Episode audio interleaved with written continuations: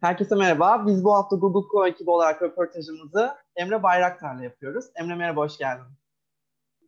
Merhaba, hoş bulduk. Ee, öncelikle davetimizi kabul ettiğiniz için, kabul ettiğiniz için çok teşekkür ediyoruz.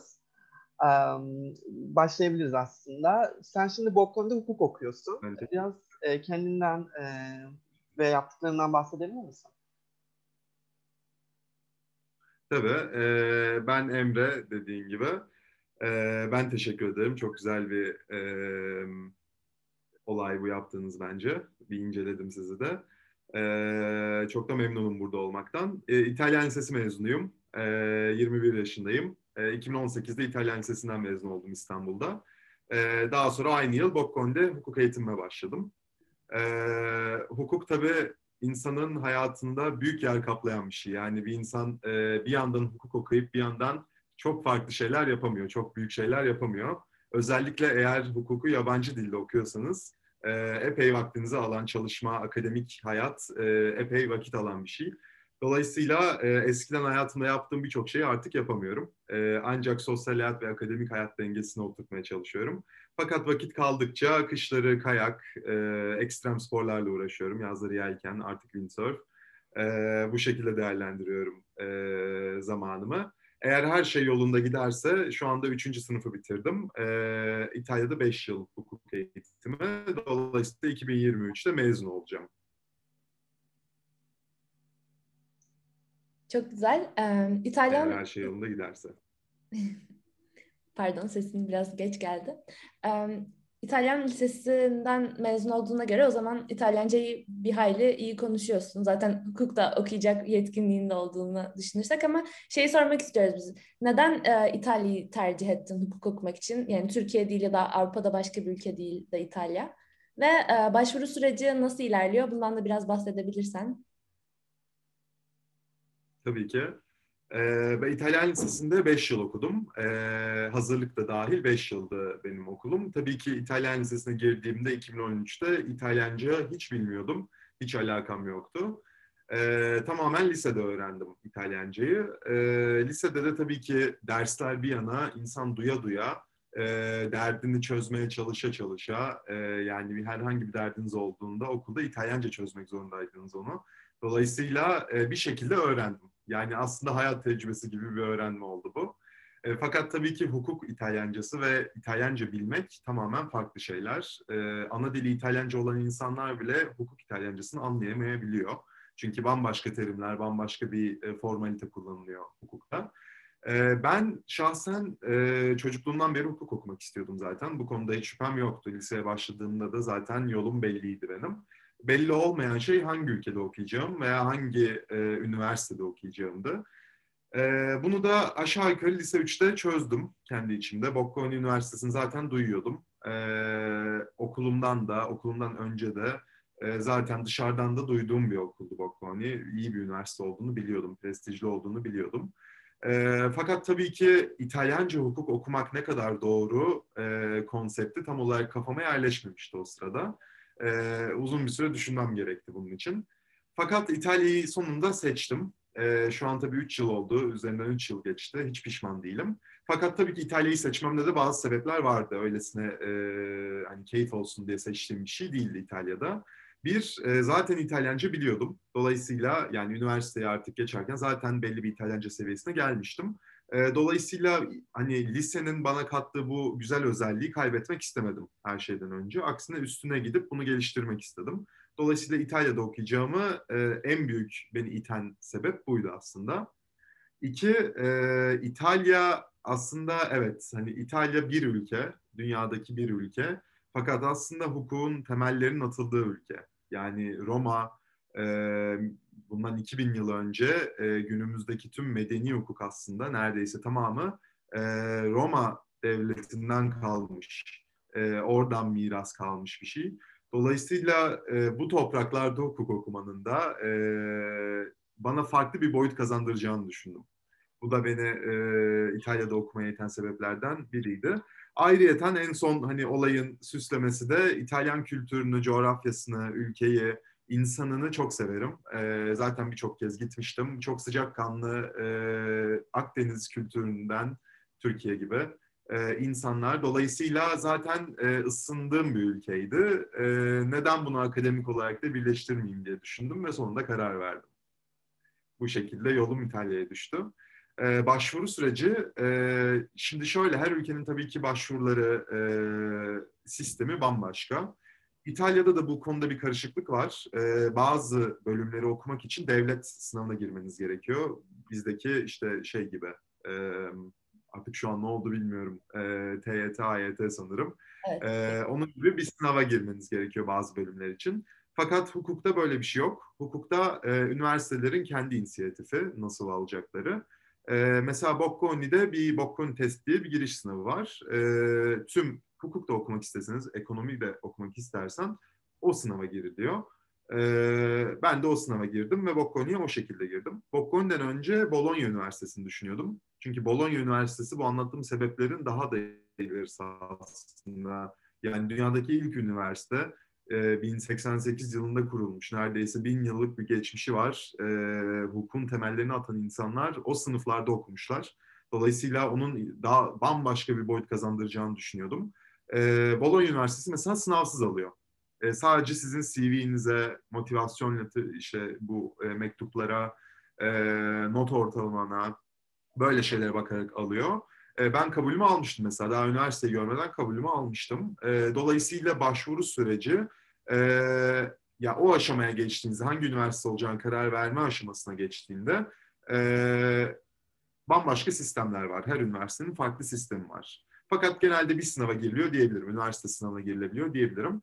Her şeyden önce e, ben İtalyan Lisesi'nden mezun oldum. E, İtalyan Lisesi İtalya'da e, devlet okulu statüsünde olan bir okul. Dolayısıyla bana iki seçenek sunuldu. Türk diploması mı almak istersin yoksa İtalyan diploması mı almak istersin diye.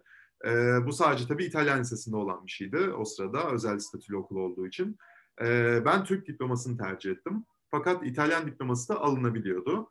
Ee, bunun farkı nedir? Ee, yani ben aslında başvururken herhangi bir liseden, Türkiye'deki herhangi bir liseden başvuran bir öğrenciyle aynı kademedeydim. Ee, İtalyanca bilmem dışında. Ee, bunun artısı ne oluyor? Ee, eğer Türk diplomasını gösterdiğimde Bocconi'ye, ben e, yabancı kontenjandan giriyorum. Şimdi bir İtalyan üniversite düşünün. Bir İtalyan üniversiteye on bin kontenjanı olsa dokuz bin İtalyan başvuruyor ve bin aslında, yani dokuz bin İtalyan kontenjanı ve bin e, international kontenjanı oluyor. Fakat o kadar çok İtalyan başvuruyor ki kendi ülkesinde olduğu için ve o kadar az international başvuruyor ki özellikle hukuk alanına, ben Türk diplomasıyla daha avantajlıydım. Eğer İtalyan diploması alsaydım on binlerce kişiyle e, rekabet edecekken Türk diplomamla çok daha az kişiyle rekabet etmiş oldum. Dolayısıyla aslında insanların e, lisesinin özel statüde olmaması bir avantaj, güzel bir avantaj. E, onun dışında e, tabii konsolosluk işlemleri var, herkesin başına artan apostil işlemleri var, e, belgelerin gerçekliğini, tercümesini vesaire. Bunlar ama zaten herkesin yaptığı şeyler. Ama genel anlamda arkadaşlarımdan da gördüğüm üzere başvuru sürecinin pek zorlu olmadığını söyleyebilirim. Yani eğer okumak istiyorsanız bir ayda çözülmeyecek iş değil her şey. Ee, öyle. Yani çok zor değildi. Daha kolay bir başvuru süreci vardı diyebilirim. Peki üniversiteye gidiş süreci, sürecinden biraz bahsetmişken, hani buna da girmişken şeyi de sorabilir miyim? Ee, ve Bocconi'ye giden yolda lisede hani hukuk okumak adına ya da İtalya'da hukuk adı, okumak adına e, şunu yaptım, bunu yaptım diyebileceğin ve belki bunu izleyen ve İtalya'da hukuk okumak isteyen e, insanlara da verebileceğin e, tavsiyeler var mı? Ee, güzel bir soru. Ee, ben aslında lisede, ilk lise dediğim gibi beş yıl okudum. Ee, ilk üç yıl hiç akademik tarafına ağırlık vermedim lisenin. İlk üç yıl daha e, işin eğlence tarafındaydım. Lise üçe geçtiğimde fark ettim artık bir şeyler yapmam gerektiğini, sadece gülüp eğlenemeyeceğimi. Lise üçte benim kafama dank etti. Ee, hukuk her şeyden önce sevmeyen birinin okuyabileceği bir şey değil. Ee, çok güzel bir şey. Meslek kazandırmıyor. Direkt mesleği olan bir şey değil. Çünkü avukat olabilirsiniz. Hakim, savcı, diplomat, e, memur, yani herhangi bir şey aslında olabiliyorsun. Yani hukuk okuyan bir insan e, yüzlerce meslek arasından kendisi seçiyor. Fakat tek bir mesleğe götürmüyor. Bazen karşılaşıyorum, ben hukuk okuyorum deyince avukatlık mı okuyorsun diyorlar. E, yani aslında toplumun kafasına böyle yerleşmiş. Fakat aslında alakası yok bununla. Avukatlık sadece bu yüzlerce meslekten bir tanesi. E, dolayısıyla her şeyden önce çalışkan olup olmayan, kitap okumayı sevip sevmeyen, e, her şeyden önce hukuku sevmesi lazım. Hukukun hatta sevmesi yetmez. Bence bir tutku gibi bir şey olması lazım. Uzun süredir seviyor olması lazım. Yoksa gerçekten bence çok zor bir şey e, okuyabilmek. Zaten hukukun kendisi zor. Bir de üstüne sevmeyerek okumak işkence olmalı diye düşünüyorum. Bana zamanında hukuk okumak istiyorum deyince hep şunu söylerlerdi. Böyle böyle kitapları okuyacaksın, hazır mısın buna? Ee, ezberin iyi mi? Ee, işte kitap okumayı sever misin? Roman okumayı sever misin? Benim bunların hepsine cevabım hayır. Ezberim iyi değil. Roman okumayı hiç sevmem. Kitap okumayı sevmem. Ee, hayatımda bu kadar kalınlıkta kitap ilk defa üniversitede önüme atıldı. Fakat yine de yaptım. Dolayısıyla bunlar e, insanın aklına gelen basit aslında öneriler. Fakat roman okumayı sevmekle, kitap okumayı sevmekle, ezberin iyi olup olmamasıyla eğer hukuku seviyorsanız hiçbir alakası yok. Sevdiğiniz sürece bence bu olayı yaparsınız. Yani hiç e, yabancı dilde veya değil, Türkçe veya İngilizce. Her şekilde eğer bence her şeyin başına gelen şey bunu sevmek, hukuk okumayı gerçekten istemek. Onun dışında diğerleri tabii ki zorluk oluyor, olmuyor, kolaylık oluyor, olmuyor. Fakat halledilemeyecek şeyler değil. Hepsi halledilebilir sevildiği sürece. Benim görüşüm bu. Ee, özellikle hukuk için ben bir şey yapmadım e, lisedeyken. Yani özellikle hukuk okuyacağımı bildiğim için e, belli bir şeyin üzerine gitmedim. Lisede bir ara bir hukuk kulübü gibi bir şey kurulmuştu. Fakat o da çok minör bir şeydi. Yani önemli bir şey değildi. E, bana çok büyük bir katkısı olmadı. E, asıl olay dil bilmek. Dili e, eğer Türkçe okunacaksa tabii ki bu geçerli değil. Fakat eğer yurt dışında okunacaksa İngilizce veya herhangi bir dilde o dile hakim olmak çok önemli. E, fakat değilseniz de eğer o dili biliyorsanız mesela B iki seviyesinde biliyorsanız da sıkıntı değil. Bir şekilde kendinden gelişiyor. Olay gerçekten olayı yani hukuk okumak isteyip istemediğinizde bitiyor bence. E, istediğiniz sürece diğer zorluklar işinizi kolaylaştırır veya zorlaştırır. Fakat önemli değil bence. Her şey istemekte diye düşünüyorum. Çok güzel anlattın bence yani o, o süreci ve yaptıklarını çok iyi ifade ettiğini düşünüyorum. Ee, peki aslında az önceki soruya da geri dönmek e, maksadında bu şimdi Bocconi'ye girilirken aslında e, tabi tutulduğunuz sınavın içeriği ve e, yanında getirilen başka bir şey yani motivasyon mektubu ya da özgeçmiş gibi biraz da bunları açabilir misin? Mesela sınavın e, içeriği ve daha doğrusu sizden tam olarak ne beklendiği çünkü hani aynı sınava tabi tutuluyorsunuz evet ama ekonomi okuyacak birinin aldığı e, puanlar ya da onun verdiği bilgilerle hukuk okuyacak birinin verdiği bilgiler e, farklı değerlendiriliyordur belki. Bunun hakkında neler söylemek istersin? Ee, şu şekilde e, Avrupa'da genelde özellikle Almanya'da bu ağır basıyor hala. E, Numerus Clausus diye bir sistem var üniversitede. E, kapalı sayıda insan. E, eğer üniversiteye girmek kolay, genelde Avrupa'daki üniversiteye girmek kolaydır, çıkmak zordur. Ee, bunun sebebi de bu sistem aslında. Numerus Clausus dediğimiz sistem. Ee, Almanya'da bu çok daha sert işliyor. İtalya'da neredeyse işlemiyor diyebilirim. Ee, mesela okuduğunuzda Almanya'da her yıl belli bir insan atılıyor. En alt e, yüzdeden insanlar atılıyor okuldan. E, çünkü kapalı sayıda insan var. Yani her yılın kontenjanı belli ve gitgide azalıyor. Böyle okullar var hala herkes olmasa da. Evet. İtalya'da bu daha az fakat etkilerini görüyoruz. E, Bocconi'nin sınavı herkese aynı dediğim gibi. Bu sınavda matematik soruluyor. Matematik bilgisi e, epey önemli. E, okuduğunu anlama, İtalyanca veya İngilizce girilebiliyor bu arada bu sınava. Ben İtalyanca girmeyi tercih etmiştim. Fakat İngilizce de girebilirdim eşit değerde ve sınav birbirinin çevirisi. Yani İngilizce olan İtalyancanın tercümesi aslında. E, ben dediğim gibi İtalyanca girmeyi tercih ettim fakat İngilizce de girebilirdim. Sınavın bir kısmı okuduğunu anlama, bir kısmı mantık, bir kısmı da matematik. Aşağı yukarı eşit değerde diyebilirim bunlar. E, aşağı yukarı yüze yakın soru olması lazım. Ve neredeyse sorulardan, soru sayısından birkaç az da dakika var. Eğer yüz soruysa doksan dakika veriyorlar mesela. E, o şeyi yapmanızı istemiyorlar. Tüm soruları yapmanızı istemiyorlar. Sadece o kadar limitli bir zamanda ne kadar fazla yapabiliyorsun, o baskı altında ne kadar fazla ilerleyebiliyorsun. Asıl ölçtüğü şey bu aslında Bocconi'nin. Ee, sınav sonuçları açıklanmıyor. Kaç yaptığını bilemiyorsun. Ee, tamamen üniversite kendine göre bir sıralama yapıyor. Motivasyon ne kadar ağır basıyor bunu bilmiyoruz. Ee, yüzde on gibi bir şey demişlerdi. Fakat sonuçta sonuçlar açıklanmadığı için e, gerçek değeri nedir bilemiyorum. E, aynı şekilde C V de öyle. Yani Amerika'da tabii ki C V'nin çok daha büyük, e, derin bir anlamı var. Fakat Avrupa'da daha az bu. Fakat yine de istiyorlar tabii ki, vazgeçilmez parça, C V'siz başvurulmuyor.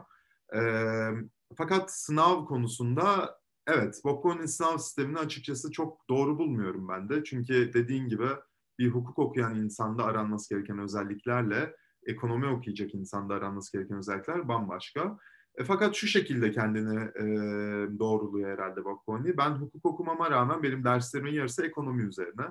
E, finans, ekonomi, işte e, devlet yönetimi, devlet finansı, kamu finansı gibi birçok e, ekonomi dersim var. E, aynı zamanda matematik dersim var. Yani ben hukuk okuyorum ama e, aynı zamanda ekonomi de okuyorum diyebiliyorum. diyebilirim. Çünkü ben mezun olunca benim beş yıl okulum üç artı iki diye geçiyor.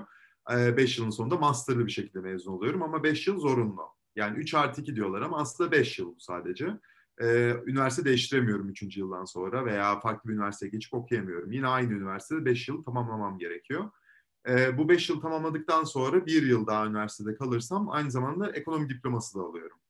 Ekonomi okumuş gibi de bir diploma alıyorum. Dolayısıyla aslında benimle ekonomi okuyanlar arasındaki fark bir yıl. Ee, dolayısıyla hani Bocconi bu sınavı yaparken de herhalde bunu da göz önünde bulunduruyor. Ekonomi ağırlıklı bir okul olduğu için e, sınavda ekonomiyi de hani matematik e, matematik zekasına da önem veriyor diye düşünüyorum. Benim çok kötüdür matematiğim bu arada. Neredeyse hiç matematik yapmadığımı hatırlıyorum sınavda. E, ona rağmen girebildim. Yani aslında önemli olan her şeyden biraz yapmak değil, o doksan dakikada veya verilen zamanda, şu an tabii nasıldır bilmiyorum, Ee, en fazla soruyu yapabilmek, hani kendini göstermek aslında. Ee, ilginç bir sınav var ama dediğim gibi her üniversite sınavı farklı. Bazılarının yok, bazılarının farklı, bazılarının genel, bazılarının özel. Ee, Bocconi'ninki bu şekilde. Anladım. Yani aslında burada biraz Bocconi'nin interdisipliner bir yaklaşımı olduğunu da görüyoruz sanırım hukuk eğitimine karşı. Peki sadece Bocconi özelinde değil de İtalya'daki hukuk fakülteleri özelinde sormam gerekirse, hukuk eğitimi nasıl işliyor? Yani teorik mi daha ağır basıyor, yoksa işte öğrencilerin biraz daha fikir alışverişinde de bulunabileceği interaktif bir ortam mı var? Ee, bu hukuk sisteminden, hukuk eğitiminin sisteminden de biraz bahsedebilir misin? Tabii ki. Ee, İtalya geleneklerine bağlı bir ülke bu konuda, eğitim konusunda. Ee, ilk çıktığı zamanlardan beri e, ya aslında üniversitenin kurulması, bir yerde üniversitenin kurulması demek, eskiden o ülkede, o şehirde hayatın artık karmaşıklaştığı anlamına geliyordu. Yani e, üniversite kurulması demek artık o şehirde yaşayanların üniversite seviyesinde bir eğitime ihtiyacı olduğu anlamına geliyordu. E, dolayısıyla aslında Bologna'daki ilk üniversite e, bu şekilde kurulmuş bin seksen sekiz yılında. E, İtalya'da o zamandan beri sistem aşağı yukarı aynı işliyor. E, o zamanlar da e, iki tip sınav varmış. E, yani bin seksen sekiz yılında da bir tane kamuya açık, bir tane de özel sınav varmış. İkisi de sözlü.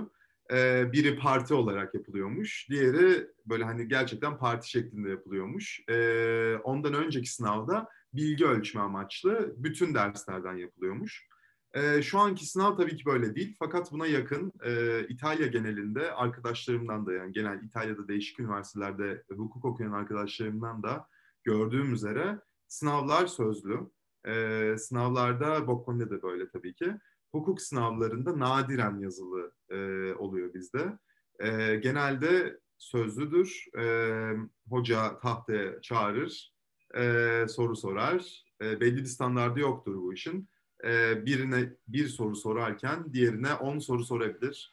Bazısı bilemeyene kadar sorabilir. Bazıları e, beş soru sorar, en iyi bildiğinden not verir. Yani bu konuda bir standart yok, fakat sınavlar sözlü. E, ikincisi, sınavlar kamuya açık. Yani ben sınava girerken ben annemi çağırıp mesela dinlettirebilirim sınavı istersem. E, neden? Çünkü yazılı olmayınca tabii ki bunun bir kontrol mekanizması yok. Yolsuzluğa açık. E, birisi hocaya mesela para yedirip bana kolay sor diyebilir veya yanlış cevap verse de bana iyi not gir diyebilir. Bunu engellemek için de sistem olarak İtalya'da sınavlar kamuya açık. Ee, bizde özellikle mesela Bocconi'de sözlü sınavlarda kapılar açılır. İsteyen girer, isteyen çıkar. Sessiz olunduğu müddetçe hoca hiçbir şey karışmaz. Herkes dinler birbirinin sınavını. Tabii ki bu en başta biraz korkunç geliyor kulağa. Ee, sözlü sınav olayı. Yani özellikle liseden de bildiğimiz üzere sözde hoş bir şey değil. E, fakat şunu fark ettim ki e, özellikle bir hukukçunun ne kadar bilgi bildiği çok önemli değil. Tabii ki önemli. Fakat bu bilgiyi kullanamadığı sürece e, kafasında e, nasıl denir bir mantık yürütemediği sürece bu konuda ve bunu sözlüğe dökemediği sürece e, aslında e, çok yeterli değil bir bilgiyi bilmek. Yani tabii ki bunun tek yolu sözlü sınavlar değil. Fakat e, sözlü sınavlarda bunu ortaya çıkarmanın, bunu üzerine gitmenin bir yolu. Dolayısıyla ben memnunum. Sözlü sınavlar bence çok güzel. E, tabii ki biraz korkunç. Yine insan yazılı sınava göre daha fazla stres oluyor. E, çünkü hani tamam hani tabii ki yanlış yapmak suç değil.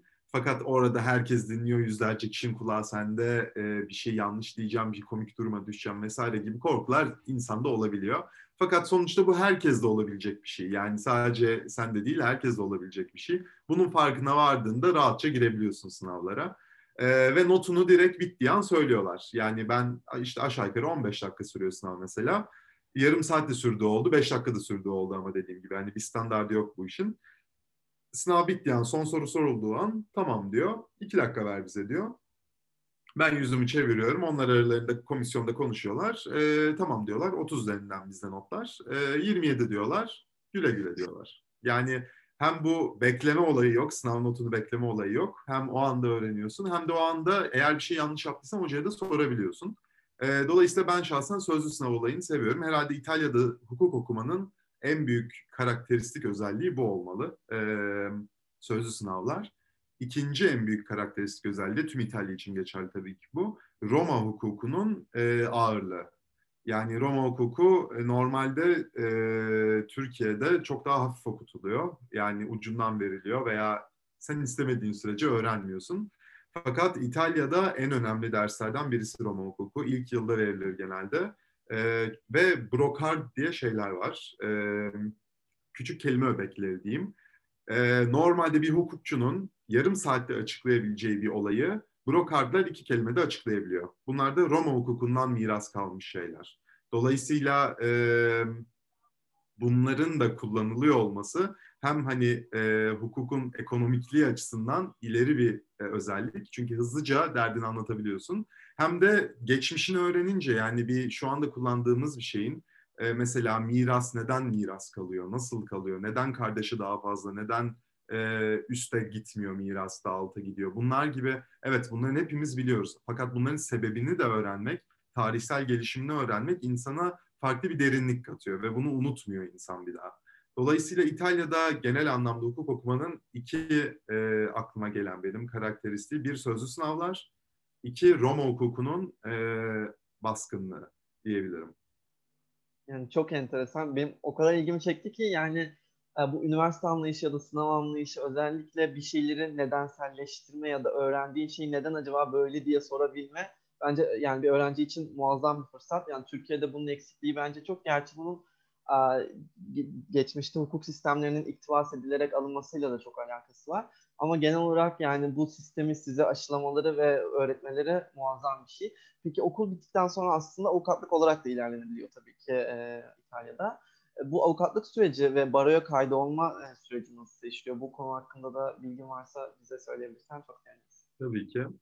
Ee, şimdi İtalya'da hukuk eğitimi beş yıl. Zorunlu bir şekilde beş yıl. Ee, üç artı iki olarak single cycle diye geçiyor.